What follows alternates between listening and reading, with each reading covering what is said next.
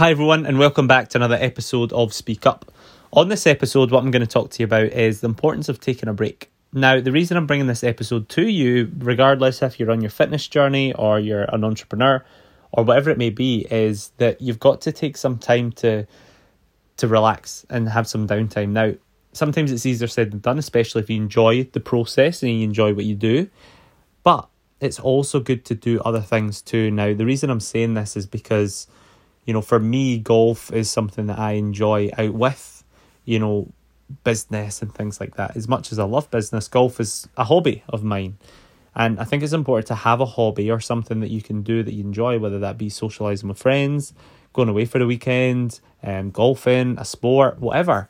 Because when you come back from that, whether it be for a morning, a day, a weekend, then you're going to be even more on fire. You're going to feel even more inspired to make that change and actually kick on and and uh, progress because that's what it's all about at the end of the day. You know, you don't want to just keep giving like sixty percent, seventy percent when actually just a quick recharge can then get you back up to firing at hundred percent again. Because if you keep going at 60 70% over time that's going to become 69% 68% 67 to the point where you go lower and lower and lower and then you're just really not pushing yourself that much well, you're pushing yourself, but you're just not as effective um, in what you're doing. So it's important to take that time to take a break. So, you know, we're coming up for the weekend now. So think to yourself, well, can I spend time this weekend doing something that I, I enjoy to do?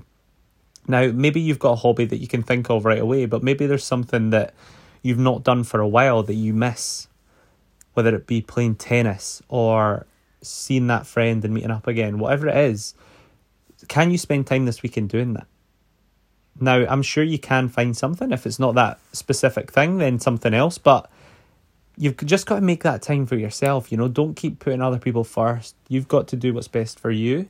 And if you need a break and you need time to to do something, like meet a friend or or do your hobby, then you make that time. Don't feel guilty about it. Yes, you might have lots of things to do, but you can deal with that when you get back. Okay?